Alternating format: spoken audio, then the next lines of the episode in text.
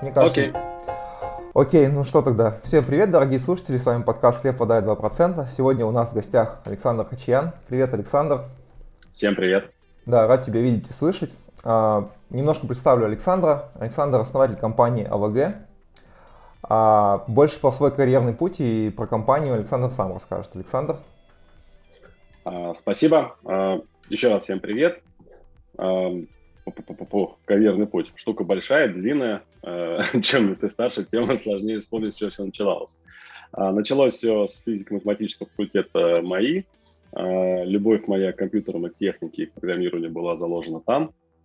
И после этого я, по сути, ходил по стие разработки и всевозможных инженерных тем. Работал я на разных позициях, в разных компаниях. Это были на тот момент еще средняя компания, компания Атол. В начале 2000-х я там паял кассы. Работал в телекомах в Билайне, в команде запуска мобильной э, службы. Тогда еще не было айфонов, если помните, были такие смартфоны HTC, вот, э, лидером по продажам были все Nokia. Вот, э, мы тогда их адаптировали, программировали и готовили их для корпоративного бизнеса. Работал в банках, отвечал за процессинг, эквайринг, банкоматы, всевозможные посы э, и так далее. Э, долгое время занимался своими стартапами. Это были сайты по продаже контента э, всевозможного, там, лицензионного, лицензионного. Тогда еще это не так сильно распространялось. Когда все это сильно стало сужаться, я все это закрыл. И все это, практически все это время я интересовался разработкой сайтов, мне всегда это нравилось, это было интересно. А, когда-то, я помню, была такая статья в Forbes про некого бизнесмена, не помню, что он за бизнесмен был, но мне очень понравился, как он пришел к этому. А, он работал руководителем а, отдела согласования B2B-шных кредитов, корпоративных кредитов. И каждый раз, когда ему приходилось кому-то согласовать кредит, его задача была погрузиться в бизнес той компании, которую запрашивал, понять, на чем она зарабатывает, как она работает. И то, что он рассказывал, что за счет этой позиции он узнал в целом, как работают разные бизнесы, на чем они зарабатывают, на чем модель бизнеса. И это позволило ему хорошо э, подготовиться к запуску своего. Я немножко видел в этом э, схожие э, value для себя в том, что когда я кому-то делал сайт, я никогда не спрашивал, типа, дай ТЗ, ФЗ, я спрашивал, зачем это нужно? Там, как ты будешь устраивать свой бизнес? Расскажи про свой бизнес. На чем ты зарабатываешь? Как мы будем это делать? Что он будет создавать? Это все, конечно, были малые и средние бизнесы, то есть ничего крупного тогда я не делал, я был фрилансер, отвечал за все сам. Но в какой-то момент я уперся в потолок своего э, роста в плане того, что я понимаю, что где-то там есть неведомое э, решение, как они делаются, мне непонятно, и что это, как это происходит. То есть очень важно э, осознание того, что ты чего-то не знаешь. Это, надо к этому важно прийти. Вот. И перестать всем говорить, что ты делаешь сайты любой сложности. Вот. Э, потому что ну, ты не знаешь эти сайты любой сложности. И я вышел на рынок труда, искал позицию проекта. Э, было несколько интересных приглашений. Да, интересная особенность. Это был 2012 год. Uh, у меня был очень богатый опыт в разработке, у меня глубокий IT-фундамент, uh, но у меня практически не было никаких откликов. Меня это начало напрягать. Я обратился к коллеге, которая помогла мне немножко мы с ней когда-то раньше работали э, в студенческие годы. Она занималась как раз э, кадр, в кадровом агентстве работала. Она мне посоветовала убрать фамилию из резюме. Я только убрал фамилию из резюме, у меня полились отклики. Это был 12 год, это было интересно, да. Вот, и среди разных откликов я получил приглашение в компанию Sportmaster на позицию руководителя проекта э, в департаменте IT, который отвечал за онлайн-проект. Ну и там я прям с головой нырнул, э, я прям полюбил эту компанию, полюбил все, что там происходило, и для меня открылся новый мир enterprise, новый мир того, что происходило, я по- по-иному увидел вообще, что такое сайт, по-иному увидел, что такое процессы, что такое сервисы, э, потоки, что такое команды. Впервые узнал, что существует такая роль аналитика, то есть человек, который переводит э, с языка заказчика на язык разработчиков.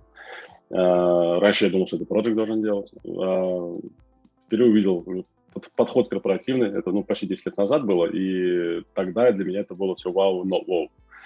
А, увидел, что такое ценность для компании, когда продукт запускается как можно раньше, зачем это нужно для компании, потому что компании такого уровня при наличии некого функционала или продукта а, окупают все инвестиции в этот продукт за день. если не за полдня. То есть, ну, надо понимать, федеральная масштаба компания а, с, огромными трафик, с огромным трафиком, с огромным объемом продаж. Вот даже сейчас представить какую-нибудь а, компанию среднюю федеральную, у которой в среднем около 10 тысяч заказов в день. Представь, что ты на эти 10 тысяч заказов в день сделал какую-то фичу, и они стали зарабатывать условно на 2% больше. Вот, все, это несколько миллионов в день дополнительных денег. Чем раньше ты запустил эту фичу, тем э, быстрее они начнут эти деньги зарабатывать. Поэтому э, это заложило такой отпечаток в голове, что строить процессы нужно так, чтобы как можно быстрее это запускалось, а не так, чтобы это стоило как можно дешевле потому что заказчику такого уровня не нужно дешевле. Ему нужно, чтобы оно было раньше.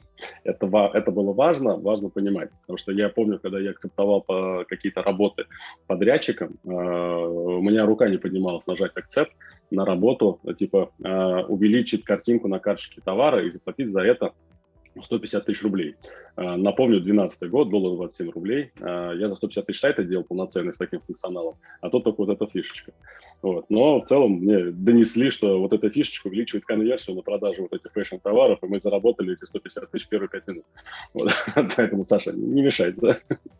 Вот. Это не значит, что там накручивали. Надо понимать, что в крупном бизнесе э, с огромным легаси всегда тяжело, высокая доля определенности, и оценивать сразу, что это стоит там вот столько-то мало и не должно стоить дорого, крайне э, неблагодарное дело.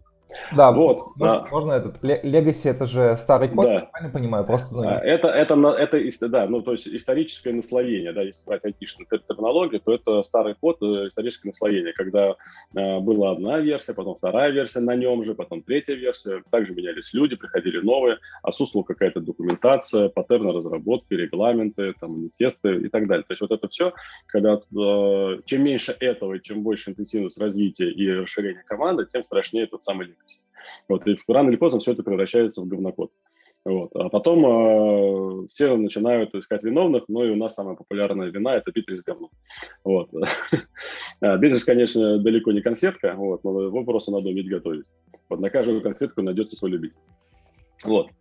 А, ну, вот примерно оттуда там я выцепил, как это работает и что должно работать, и немножко пофантазировав, по какие у меня есть карьерные возможности, я понял, что даже позиция там верховного IT-директора компании меня ну, никак не привлекает, и мне слишком тесно. Я ушел в никуда, э, ну, почти в никуда, э, подвернулся интересный стартап, подвернулась возможность э, кое-что для него поделать, и э, я, соответственно, сразу это все бросаю и ушел.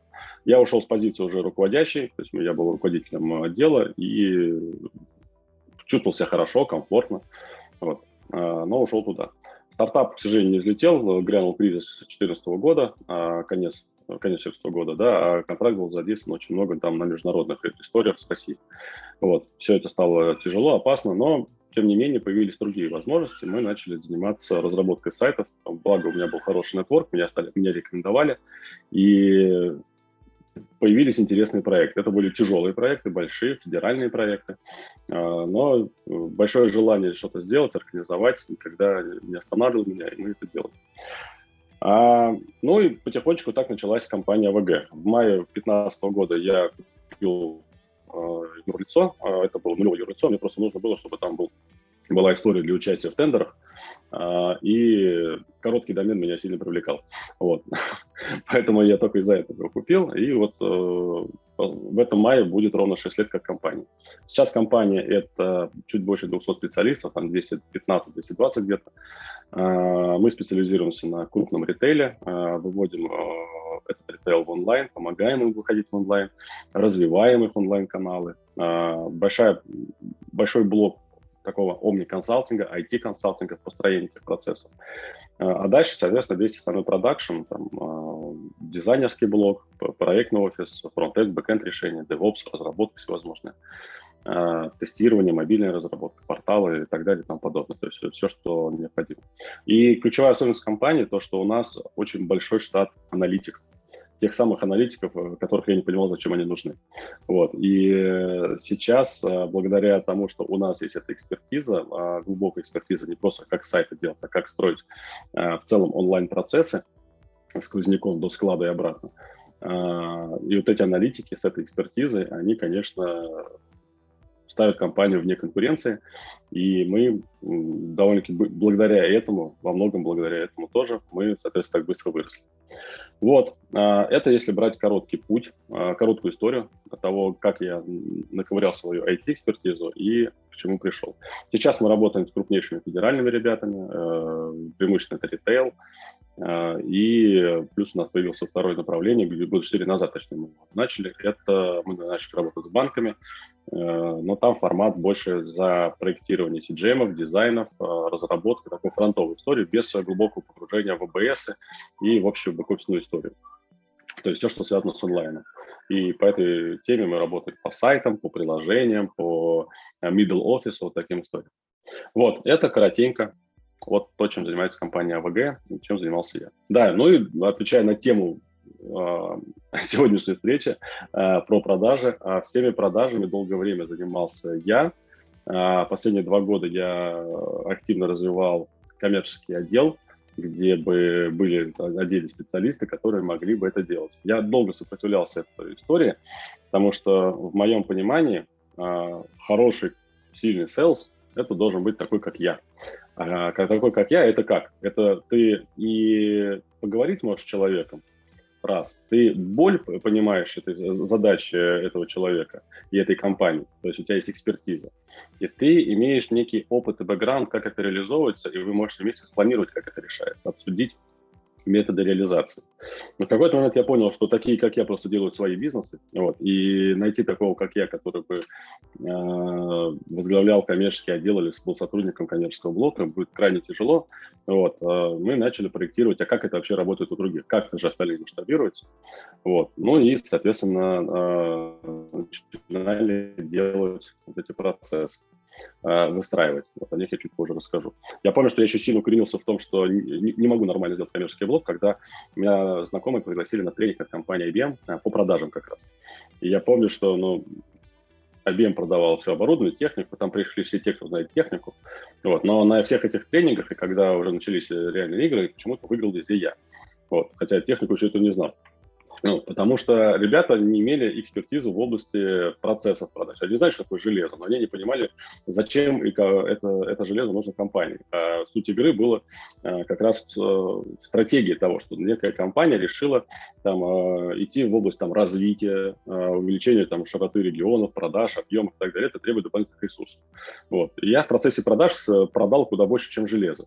То есть я продал много всего того, чего еще можно было продать этим компаниям, и выстроил процесс такой, что э, все покупают только у нас, а не так, что часть там, часть есть и так далее. Вот. Э, я понял, что... А там действительно были, ни одного айтишника не было.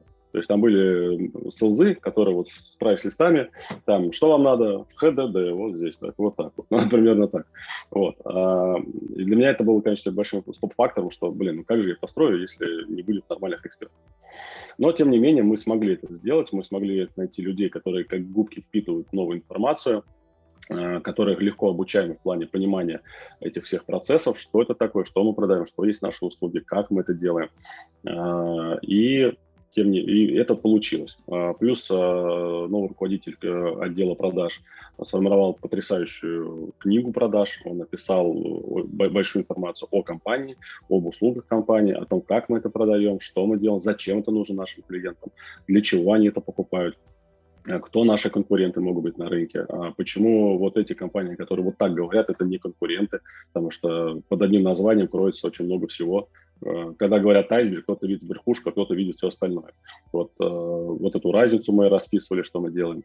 И там действительно очень много. Плюс она постоянно обогащается новой, новой информацией, новыми кейсами, антикейсами, что немаловажно.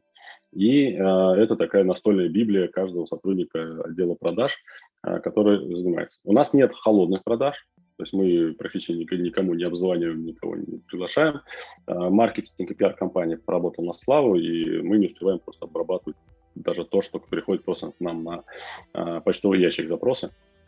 Вот, э, здесь так. На сложных каких-то крупных проектах я все еще принимаю участие, когда все обширно, но не потому, что я не доверяю команде, а потому что мне очень интересно.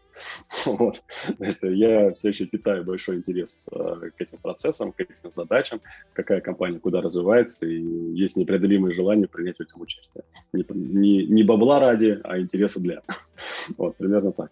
Я полагаю, что ключевой э, успех э, в этой истории э, если можно назвать, что это успех прям, э, это действительно всегда был интерес именно в проектной деятельности, интерес в технической части, интерес в этой бизнес-сфере.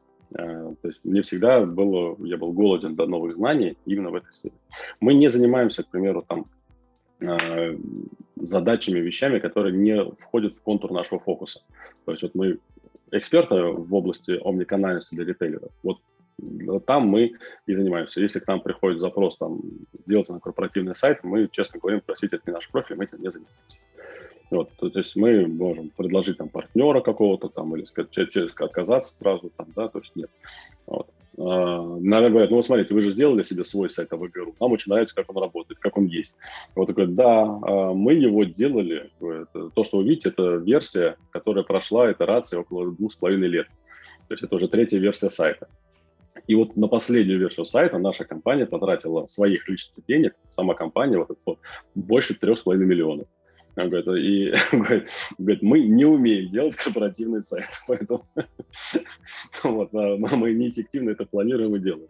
То есть мы очень эффективно умеем делать интернет-магазины, но корпоративный сайт, говорит, не наш профиль. Но у нас получилось хорошо, выстрадано, это требовало много усилий, времени, там, контента, но тем не менее. Вот. И также по остальным сферам, которые не являются в контуре нашего фокуса. Вот. Если коротко о АВГ, чем мы занимаемся и как у нас более-менее работает отдел продаж.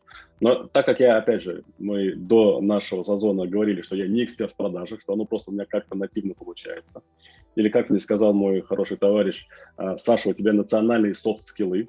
Вот, э, я э, ожидаю, что если ты будешь задавать какие-то наводящие вопросы в каких-то моментах, я буду готов поделиться, которые, возможно, как-то называются, но я просто всегда их делал, не знаю названия. Да, да, Спасибо. Да, а, кстати, ты еще не рассказал, я просто общался с твоими коллегами, когда работал в другой компании. У вас на самом деле хорошая корпоративная культура, а, то, что вы там а, делаете всякие там тимбилдинги, вывозите в горы ребят. Ну, я считаю, что это просто круто, это просто приятно, потому что компания у вас не супер большая, но о людях заботятся, и это важно. Ну, как человек, который ты, видимо, везде побывал, ты понимаешь, насколько это важно.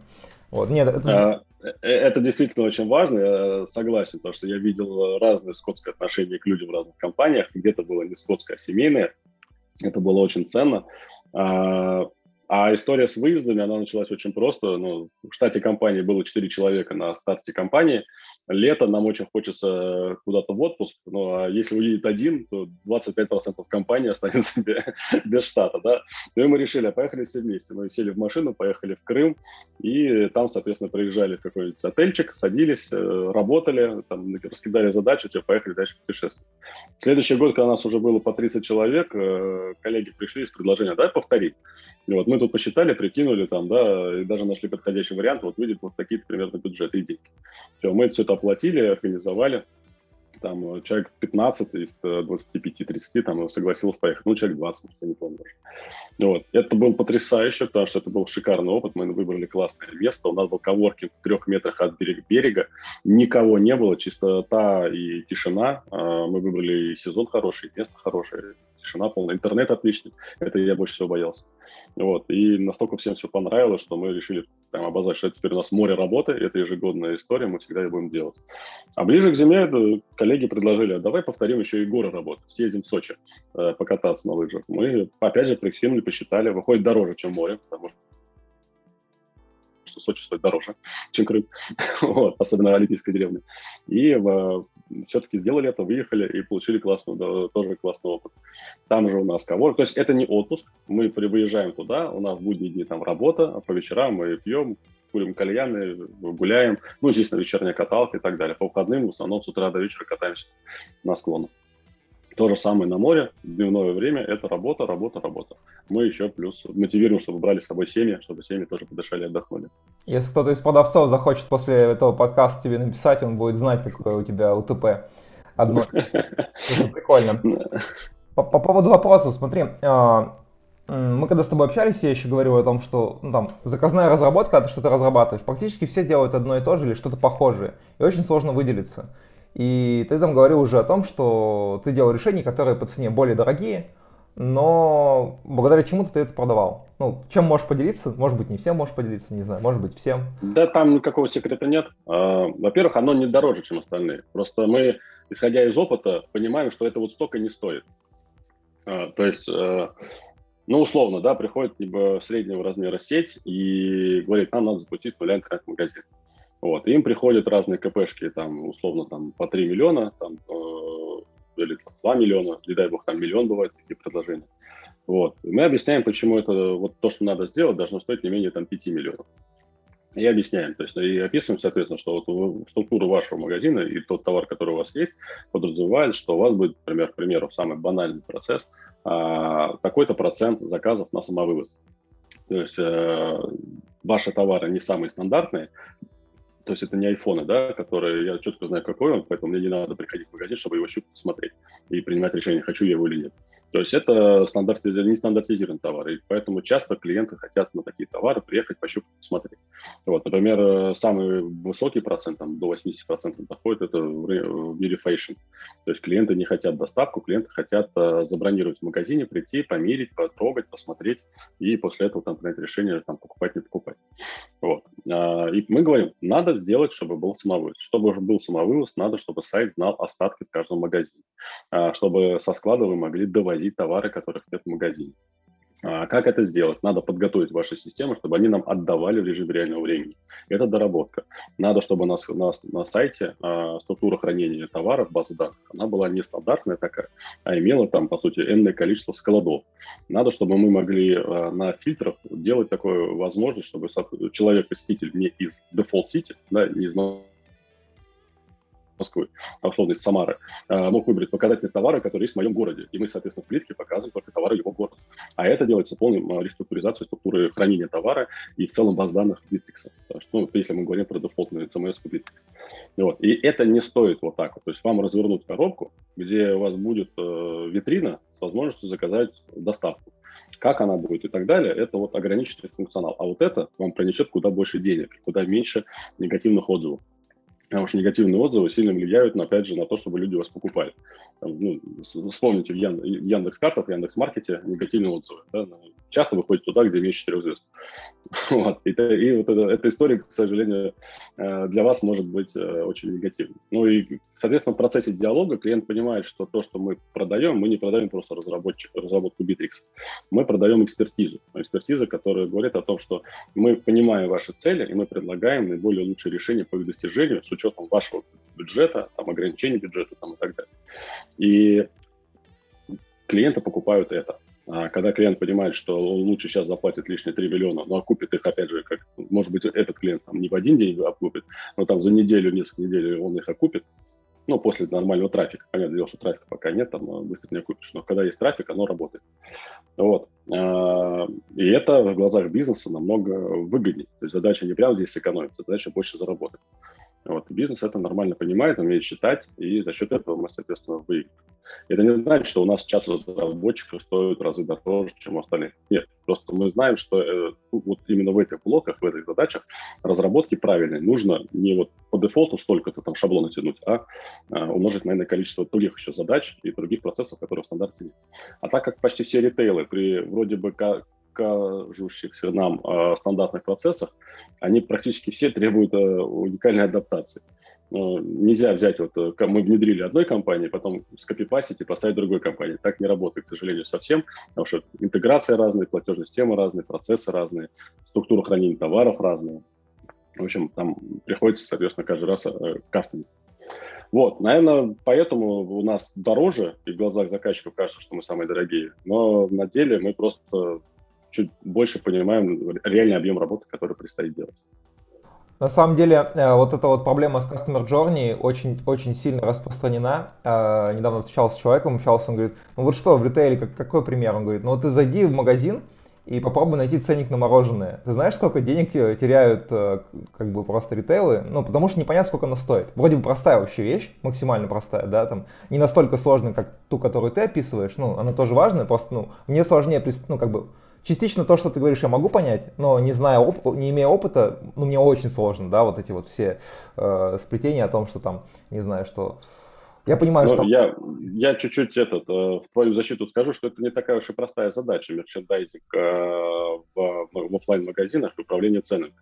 Э, крупные федеральные сети, которые FMCG-шные, они, ряд из них, которых я знаю, управля... изменяют цены на один и тот же товар в одном и том же магазине до 10 раз в день. Вот. И, соответственно, у них есть очень мощные аналитические машины, аналитические системы. Они анализируют покупательский спрос, а, понимают покупательскую емкость в конкретных э, микрорегионах, мако, э, в этих мест, в локальных местах. Они понимают э, и мониторят, что происходит у конкурентов, что у них покупают, как покупают. И на основе, соответственно, вот этого взлета спроса, взлета еще чего-то там, и так далее, система быстренько мониторит цены, где-то опустит, где-то чуть-чуть поднимет и так далее. И, конечно, бегать постоянно и управлять вот этими бумажками штука страшная. Вот, поэтому так популярны стали электронные ценники. Либо, например, штрих-код просто товара и вовлечение покупателя через мобильное приложение компании. Типа хочешь узнать подробности там, о товаре, его цену там, или еще что-то там, наведен товар, вот там. И там QR-код какой-нибудь или штрих-код, который сразу сканирует. А мобильное приложение понимает, в каком ты магазине, раз, а, соответственно, понимает, какая цена должна быть в этом товаре для этого товара в этом магазине. В разных магазинах она может отличаться. А второе, она даст тебе подробное описание этого товара что это за мороженое, какой у него состав, какой у него рейтинг, какие у него отзывы там, и так далее. Ну, любимое ли это мороженое Путина, там, ну и так далее. Вот, вот эти вещи, они все хорошо мотивируют. То есть э, знаменитая компания NVIDIA говорит, что у них конское количество онлайн-продаж. Но оно конское, потому что они вовлекают в офлайне э, сотрудников, э, и сотрудников, и посетителей э, в то, чтобы оформлять продажу через телефон. То есть они в магазине забирают товар, но процесс оформления через телефон происходит. Потому что, ну, висит телевизор, э, написано 4 строчки, да, и непонятно все-таки, почему за эти 4 строчки я должен заплатить условно 100 тысяч рублей. Вот. Наводишь телефон, и он тебе прям подробно расписывает, там, отзывы, комментарии, шикарная картинка, там, и так далее, и так далее. Вот. И ты, вот, вот, вот это я понимаю, это rich контент, который меня как-то мотивирует приобрести именно эту марку телевизора. То есть там же можно сделать сравнение и прочее. Вот. А, поэтому штука непростая. Вот там глубоко кроется немало-немало корретов э, проблематик. Интересно. А, слушай, а такой вопрос. Вот ты говоришь, что долгое время не мог найти себе продавца, да, там, ну, я понял, что э, ну, одна из твоих как бы сильных сторон, что ты максимально вовлечен, как бы, ну, мне, мне всегда это привлекает в людях, знаешь, я всегда смотрю, как понять, что человеку нравится то, чем он занимается. Он готов этим заниматься в свободное время, там, экспертность увеличивать и прочее, прочее, прочее. Как ты думаешь, э, ну давай не будем говорить про твоих, наверное, продавцов, ты все равно очень много общаешься с разными, я уверен, э, ребятами, тебе кто-то что-то хочет продать явно, ну это, этого, наверное, очень много. Вот, а чего не хватает продавцам, на твой взгляд? Ну вот э, так вот, ты как продавец, ты как там собственник бизнеса. А, опыта работы в полях очень часто, конечно, не хватает. А, это сильно упрощает коммуникацию. Ты начинаешь говорить с заказчиком на одном языке. Вот, то есть те продавцы, которые поработали в полях, хотя бы были продукты, ну, если говорить про область, там, продавать э, заказную разработку, если продавец был проект менеджером какое-то время, это значит, что он уже знает все процессы, э, все стеки, он знает, чем отличается там фронтенд от бэкенда, он знает, э, чем фронтенд React отличается от Vue.js там, или Nuxt и прочих там, стеков технологий. А, он знает, почему надо применять Angular и когда его надо применять. И он позволяет, э, его экспертиза позволяет работать на, с клиентом и говорить с ним на одном языке. Тем самым остаются доверительные отношения у заказчика, то есть с тобой можно обсудить мою боль Потому что заказчик не всегда 100% уверен, что, он, что и как ему надо делать. Есть такие заказчики, вот, но даже они часто заблуждаются. А, но заказчику всегда хочется с кем-то абсолютно получить второе мнение. И если перед ним э, три солза, два из которых, э, соответственно, там, сейчас мы запишем все, что вы хотите, уйдем к нашим э, технарям, посчитаем и вам придем этот, а третий с тобой сидит, обсуждает, как это лучше делать, и давай спроектируем, и он уводит заказчика от линейной схемы сравнения он выводит заказчика на новый уровень. Вот то, что я рассказывал, да, мы, э, привнося экспертизу, э, соответственно, выводим его из э, сферы сравнения нас с остальными поставщиками и предлагаем что-то иное, что-то новое, которое просто не, ну, не революцию, а такую эволюцию.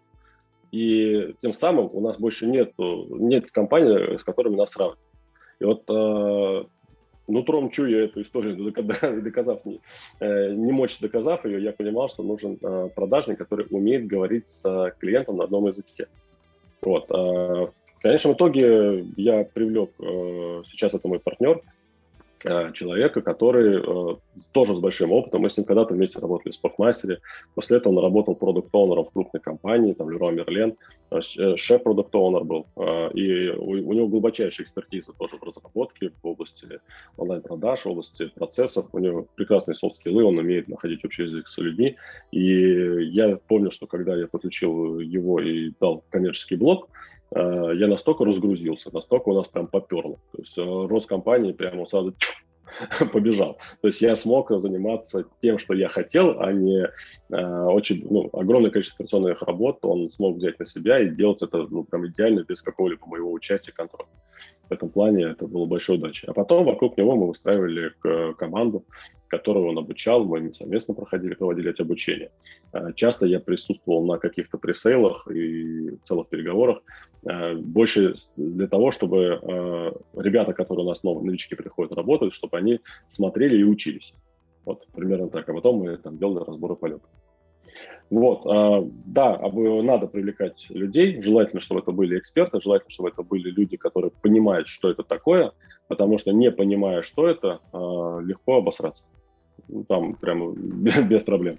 Ну, на самом деле, да, я вот сейчас э, вижу такую проблему, что люди там приходят, они даже бывают холодные, заходят к клиенту, начинают что-то говорить, и клиент задает вопросы. Ну, часто там эксперт с той стороны. Вы продаете эксперту, а он говорит, ну сейчас я уточню, там это вот, э, мы проводили вебинар тоже, там ребята говорят, не будьте передастыми, пожалуйста, будьте как бы Э, там, решалой, то есть я могу это решить, я могу это сделать, могу это, да, я там, может быть, чуть-чуть что-то не знаю, окей, не все там, да, там, ну, чуть-чуть, окей, ну, это нормально, это позволительно, но это, конечно, интересный момент. Я, я, кстати, никогда не думал о том, что продукт оунеры должны уметь продавать, пока я не пошел на встречу с продукт оунером где моих знаний было реально недостаточно, и понял, что товарищ продает, прям хорошо, качественно продает, ну, прям круто.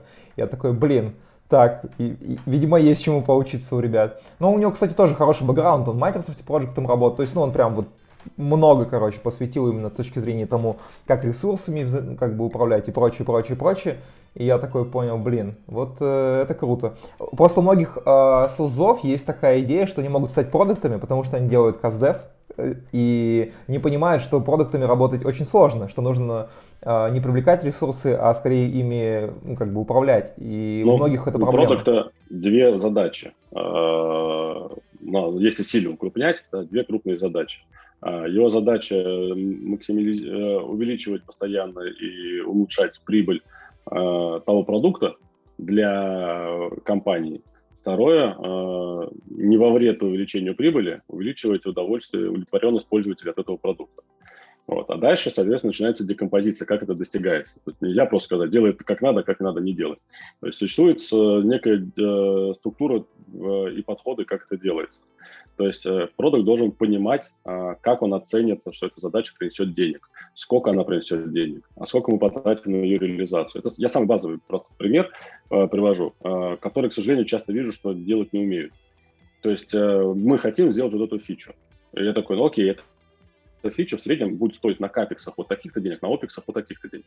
Вот. А ты посчитал, сколько эта фича принесет value для продукта и компании? Но я чувствую, что нормально. Да. И тут каздев даже не помогает э, часто, потому что ну, же, чтобы каздев делать, надо уметь делать каздев. То есть на custdev ах очень важно правильно задавать вопросы, а потом правильно понимать их ответы. Э, потому что иногда задаешь линейный вопрос, говорят «да», ты делаешь и, и вообще нет. вот вообще люди не пользуются этим. то есть по custdev нужно действительно иметь хорошую экспертизу, опыт. Вот. А, поэтому если ты хороший sales и умеешь разговаривать с людьми и знаешь что-то о продукте и осознаешь потребность э, заказчиков в продукте, э, потому что ты много общался, ты слышал, какие вопросы они задают, Э, ты обсуждал с ними их боли, их задачи, то есть на что они обращают внимание. Вероятно, этот опыт будет крайне полезен. Ты хотя бы понимаешь, что когда ты будешь делать продукт, у тебя в приоритете будут те э, вопросы, те истории, те критерии отбора, которые чаще всего ты слышал при попытке продаж. Но брать в расчет, что я делал КСДФ, а значит я могу быть продуктом, это пока такая, ну, молодец, Вот, это, вероятно, однажды понадобится. Вот, как бы, да. да, Просто, просто мне кажется, у многих есть такое когнитивное искажение, что там есть какая-то простая работа, там, да, там, и я перейду туда, и там будет проще. А реальность такова, это розовые очки разбиваются, что работать надо везде. И продуктом надо работать, и с узом надо работать, и технарем, там, я не знаю, бизнес-аналитиком, там. Везде надо выполнять работу. В, на... Но я, не, я исхожу из дефолтного э, подхода, что работать надо везде, и работать надо больше, чем за что платят.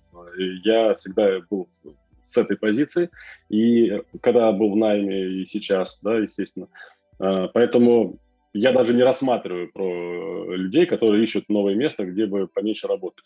То есть я офигевал от нового офиса Mail.ru, когда только-только там они начали там, увеличивать. Я прихожу и не понимаю, как эти люди работают. А вся парикмахерская занята, волейбольная площадка занята, фреш-бар весь занят, спортзал весь занят. Вы что тут делаете, ребята, середина рабочего дня? Вот. А, как-то для меня это было немножко шоково. Вот. Со временем понимаешь потихонечку, что, наверное, для такой крупной корпорации важнее предоставить такие сервисы, чтобы удерживать. Вот. Но удерживать вот таких лентяев, конечно, штука опасная.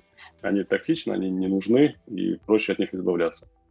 Если человек дает результат и работает там с 9 до 6, но дает результат, это молодец человек. Если человек работает там с 9 до 22, но результата не дает, ну, компании нужен результат, а не твоя отдача только. Вот. Хороший человек – это не профессия. Да, я полностью согласен. А, такой еще вопрос. А вообще с какими проблемами ты сталкивался, когда нанимал продавцов? То есть у тебя там ну, а, специфичный опыт, там, да? Ты не мог найти именно там такого, как ты долгое время, или ты сразу все-таки нашел там коллегу своего? Как это вот происходило? Ну вот а, у меня есть партнер, Никита его зовут, вот, а, и когда он а, пришел, он занимал позицию коммерческого директора. Э, в какой-то момент э, внутри компании компания начала сильно масштабироваться, соответственно, э, иерархия, структура, процессы требовали большого внимания, потому что при масштабировании важно, чтобы все не порвалось. Вот, то есть, у меня был такой товарищ в школе, двухметровый, которого я как-то часто видел в местной больнице. Вот. Я просто в больницу приходил, там мама работала. И спросив, что случилось, говорит, понимаешь, Саша, вот он э, в таком раннем возрасте так быстро вырос, кости выросли, а сосуды не успели. И у него постоянно проблема с сосудами. Вот. Я так хорошо это запомнил, вот, и я понимал, что вот мы сейчас быстро выросли, а сосуды-то мы свои укрепили, там мы там не треснем, не лопнем. И действительно мы много вкладывались в общую оргструктуру и так далее. Ну, есть сильный финансовый блок. Там есть финансовый директор, помощник финансового директора, главбух, ведущий бухгалтер, просто бухгалтер, специалист по отделу, э, как он там, по, по, по, как, забыл даже, как эта хрень называется, по защите, про, как там, э, охране труда, вот, по охране труда целых два юриста в штате, не считая аутсорса. Вот, э, там офис-менеджеры и прочее, прочее. Есть HR-блок, большой HR-блок, там есть рекрутеры, там есть HR-руководитель, там есть э, ребята, которые занимаются внутренними эвентами, ивентами. А, есть э, специалист, который занимается социальными конфигураторами, то есть всевозможные плюшки, ДМС и прочее, там, которые, соответственно, только те делают, что постоянно делают счастливыми наших людей. Вот. И вот это нужно, потому что в какой-то момент это все сильно стреляет. Вот. И когда он, пришел с вопросом, что надо этим всем тоже заниматься, и вот моя идея, я выхожу с позиции комдира, там, перехожу на следующую позицию, там, условно, исполнительного директора, и предложил, э, кем заменить. А замену он предложил наш, это наш общий знакомый, мы с ней тоже много работали. А, она тоже большой опытный человек в области ведения проектов, управления проектов, развития командами. А, хорошо умеет читать деньги. Вот. Продажами, наверное, мало занималась, но тем не менее мы знали, что по софт-скиллам она порвет всех. Вот. И взяли, соответственно, на блок нашу там, бывшую коллегу Любовь. И опять же, не прогадали, то есть она выстраивала процессы, строила, делала. Вот.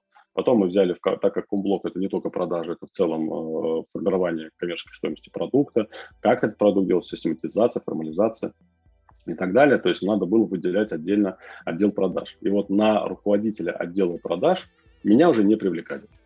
То есть на процесс найма руководителя отдела продаж и всех э, тех ребят, которые там, я уже никакого отношения не имел, ничего не привлекал. То есть ребята без меня э, собеседовали, нанимали, привлекали. Э, просто говорили, Саш, мы нашли кандидата, возьмешь? Я говорю, нет. Я не буду собеседовать. Это ваша зона ответственности, вы сами принимаете решение, на меня это не надо. Потому что иначе будете говорить, о, это Саша сам выбрал. Нет, спасибо, не надо. Вот. Ребята хорошо выбрали, там отжались и пока ни разу не пожалели. Вот. А, отдел строится. Единственное, кого я привел в компанию э, из отдела продаж, это такого, я его называю жесткий фискал, человека э, из бывших госорганов, который отвечает у нас за э, гостендеры. То есть этот человек хорошо мониторит госзакупки, хорошо понимает процессы, как их надо выигрывать, что надо делать. И если мы идем в какой-то госконтракт, как правило, мы его выиграем. Вот, то есть он умеет делать так, чтобы мы их выигрывали. Это раз. Второе, он привел всю компанию и структурировал так, чтобы она отвечала любым тендерным требованиям. То есть у нас перестали быть договора, где не написано, о чем мы все-таки делаем. Потому что часто надо подтвердить квалификацию там, каким-то договором. У нас не было нормальных заполненных э, карточек специалистов, не собраны сертификаты по всем специалистам отсутствовали всевозможные там ключи доступа на разные тендерные площадки. Вот. И он долгое время этим занимался. Он каталогизировал все это, оцифровывал, собирал и подготовил, соответственно, компанию к тому, что если есть какой-то тендер, мы буквально за концу дня уже можем э, в него податься. То есть вот, э, если мы говорим про крупные тендеры, которые там измеряются сотнями, там, ну, от 50 до 100 миллионов, условно. Вот. Поэтому для нас э, процедура участия в государственных тендерах или бюрократизированных коммерческих тендерах, то есть ряд коммерческих структур организовывает тендеры через там, ту же самую B2B-центр или там через собственную B2B-площадку. И у них есть э, э, тоже процессы, надо загрузить 150 документов, подтверждения, согласия и так далее. Это тоже важно, э, и это заняло много времени. То есть в какой-то момент э, человек даже не понимал, что он, он делает такую ценность, он просто это делал, потому что надо было делать. Вот. Э, в какой-то момент он подходит ко мне, говорит, что собирается уходить. Я такой, с чего это вдруг? Он говорит, ну я вижу, что зарплата у меня высокая, а денег я не принес. Я говорю, подожди, подожди, я вижу вообще другое. Я рассказал, что я вижу, э, что ты сделал, и что теперь я потратил, например, на твою зарплату столько-то там вот это, плюс я заложил, что я еще вот столько же буду тратить, и ты ничего не принесешь, но один тендер, который ты выиграешь, окупит все вот это за год. То есть, э, опять же, смотреть не сколько в моменте платишь, а смотреть, сколько ты заработаешь в случае там, э, того, что это запустится. И оно ни разу меня не подвело. То есть, все, ну, все работает, все приходит там. Тендеры выигрываются, тендеры, те, которые мы хотим, идем и выигрываем. В этом я проблем, проблематик не вижу. Это то, что я привел и систему организовывал вот, в отделе продаж. Это, это должно быть. А... Потому что у нас был опыт, когда мы без специалистов участия в тендере пошли в тендер, а, в котором мы должны были занять максимальный балл, но мы тупо допустили э, ошибки, и нас, соответственно, нам, нам не зачли некоторые документы, потому что ну, формально документы есть, э, точнее, формально документы не соответствовали правилам. Вот, и мы не, недополучили очень сильных э, недостающих баллов из-за этого и получили там второе место. Вот, это было настолько обидно этот, я понял, что ну, чтобы больше таких обид не было, надо не своих, не на своих ругаться, а решать вопрос так, что да, даже специалисты, которые умеют это делать. Вот. Очень, очень правильная история. Я тоже там работал, не знаю, там, у меня в Skyeng там был тендерный специалист, который мониторил тендеры, который там, если надо, там что-то помогал. Ну, то есть это было тоже очень удобно. Такой вопрос. А, я предполагаю, но, скорее всего, это так и есть, что твоя сильная сторона — это выстраивание отношений с людьми. В том числе. Да, да, я это, надеюсь, что не будешь скромничать. Хотел бы... Но а, для меня важно понять, э, что человек хочет. То есть, если там сотрудник, там, и в моей зоне ответственности идет работа с, частая работа с этим человеком, мне важно понять, чего он хочет, ради чего он все это делает. И, э, как я иногда шутливо говорю, научиться правильно готовить этого человека. То есть не надо давать ему то, чего он делает плохо, или то, чего неплохо получается. Или даже есть вещи, которые он умеет делать хорошо, но ему не нравится это делать. Вот, например, я очень хорошо умею делать презентацию, но я терпеть их не могу делать. И для меня это было большое облегчение, когда появились люди, которые вместо меня делали пресс. Вот это ну, счастье, да и только. Все, я снял с себя все то, что меня заставляло прокрастинировать. Вот, э, соответственно, отсекая лишнее у человека, не, там, не давая ему то, чего он делает э, через эту силу там, или то, что ему не, не нравится, и сделай, отдаст то, то, что его драйвит. Вот. Если то, что его драйвит, приносит э, всем пользу, ну, это значит, этот человек нужен в компании и организует так, чтобы он это делал. Вот. А если говорить про заказчика, естественно, выстраивание отношений. Э, здесь не того, что нам надо выстроить отношения, чтобы лучше продавать. Просто у меня немножко по-другому подход. А если человек на такой высокой позиции в компании, он должен быть очень умным, интересным собеседником. И я еще ни разу не ошибался. То есть с такими людьми всегда есть о чем поговорить, абсолютно не касаясь работы.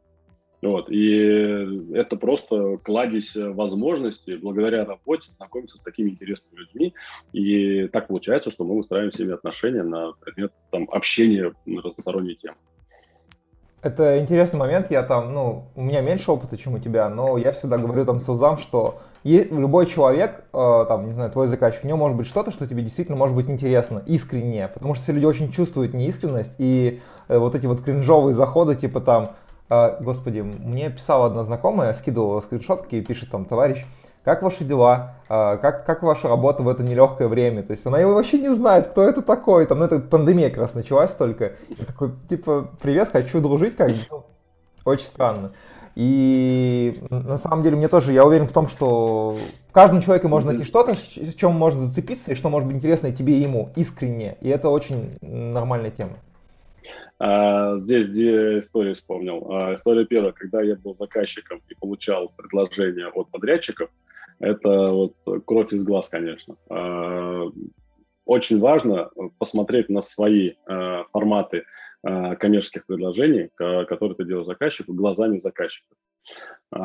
И желательно найти возможность сравнить, а как другие делают это капец. А, во-первых, мы перестали делать просто коммерческие предложения, мы стали делать технико-коммерческие предложения.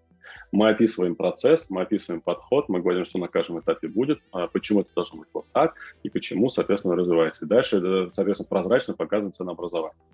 И это формат такой больше презентации с приложениями. А, но вот процентов 80 компаний, во всяком случае, там несколько лет назад еще так было, когда делают предложения, это именитые, знаменитые компании, но их предложения, конечно, выглядят так, что ссылочка в Google Docs, вот, ты открываешь, а там, даже не Google, а Google таблица, да, вот открываешь, а там просто огромная таблица, просто вот эти вот роли, задачи декомпозированные, там вот просто вот так, и в конце итоговая сумма, там, да, вот. Ну, окей, смета есть и что? вот.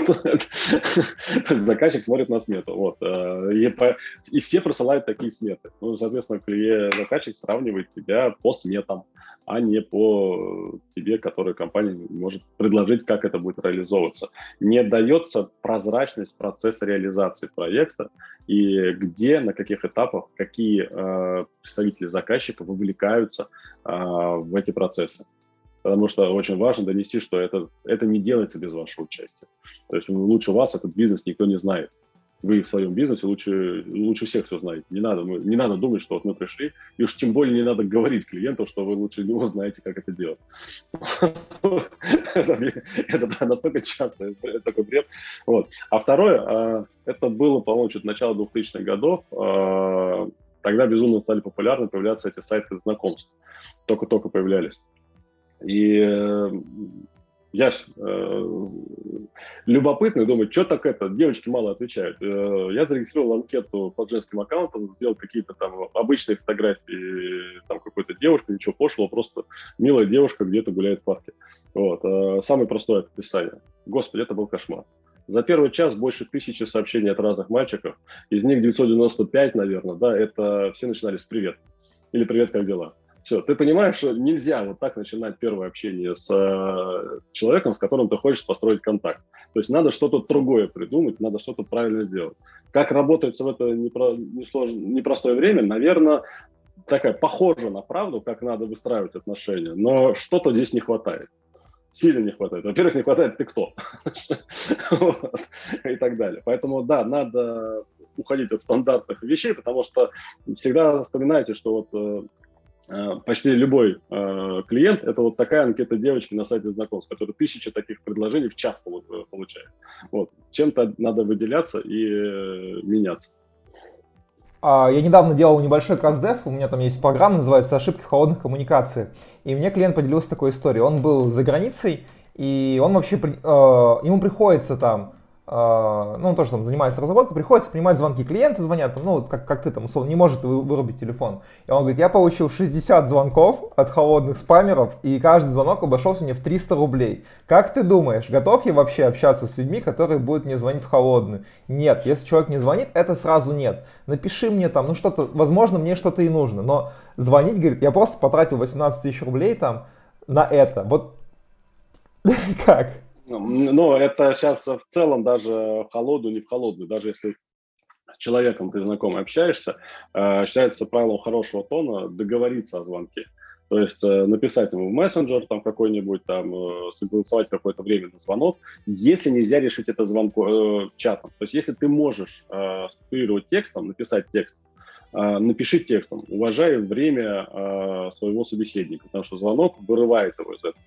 Вот. Ну, это отсюда же вытекает правило никаких голосовых сообщений никогда. То есть, э, если у тебя есть руки, да, и так далее, то ты, ты должен, э, не должен пользоваться голосовым сообщением. Вот. То, что ты за рулем, никого не волнует.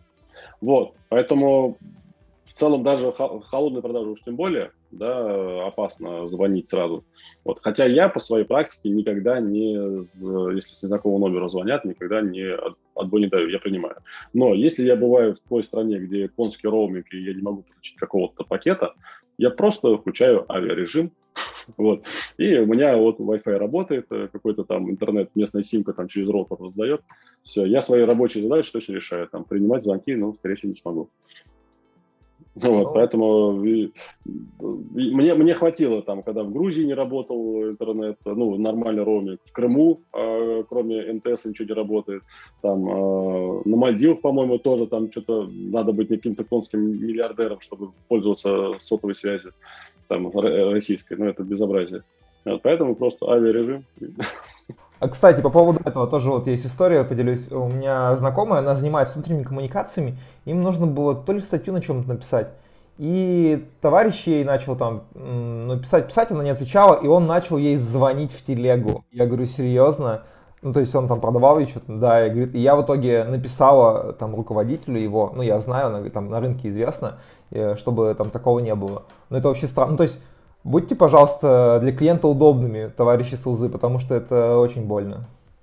А, я иногда использую звонок в мессенджере, но только для того, чтобы привлечь внимание, что в мессенджере есть сообщение. То есть, если я написал там утром и вижу там, а, что прошло полдня там или больше, и сообщение до сих пор не прочитано, то есть я делаю такого глухаря, чтобы обратить внимание, что там уведомление появилось, вот, чтобы человек, э, когда будет время, посмотрел, что там есть сообщение. Вот, но просто, да, вызванивать это редкая ситуация, и то, если там что-то действительно срочное. Э, срочно не в плане, я хочу срочно тебе что-то продать, если ты меня не знаешь, а в плане того, что ты от меня ожидаешь некий результат, и мне надо срочно тебе его донести. Вот э, в таком формате, наверное, звонок э, впрямую, э, звонок в голову, эта штука полезная и нужная.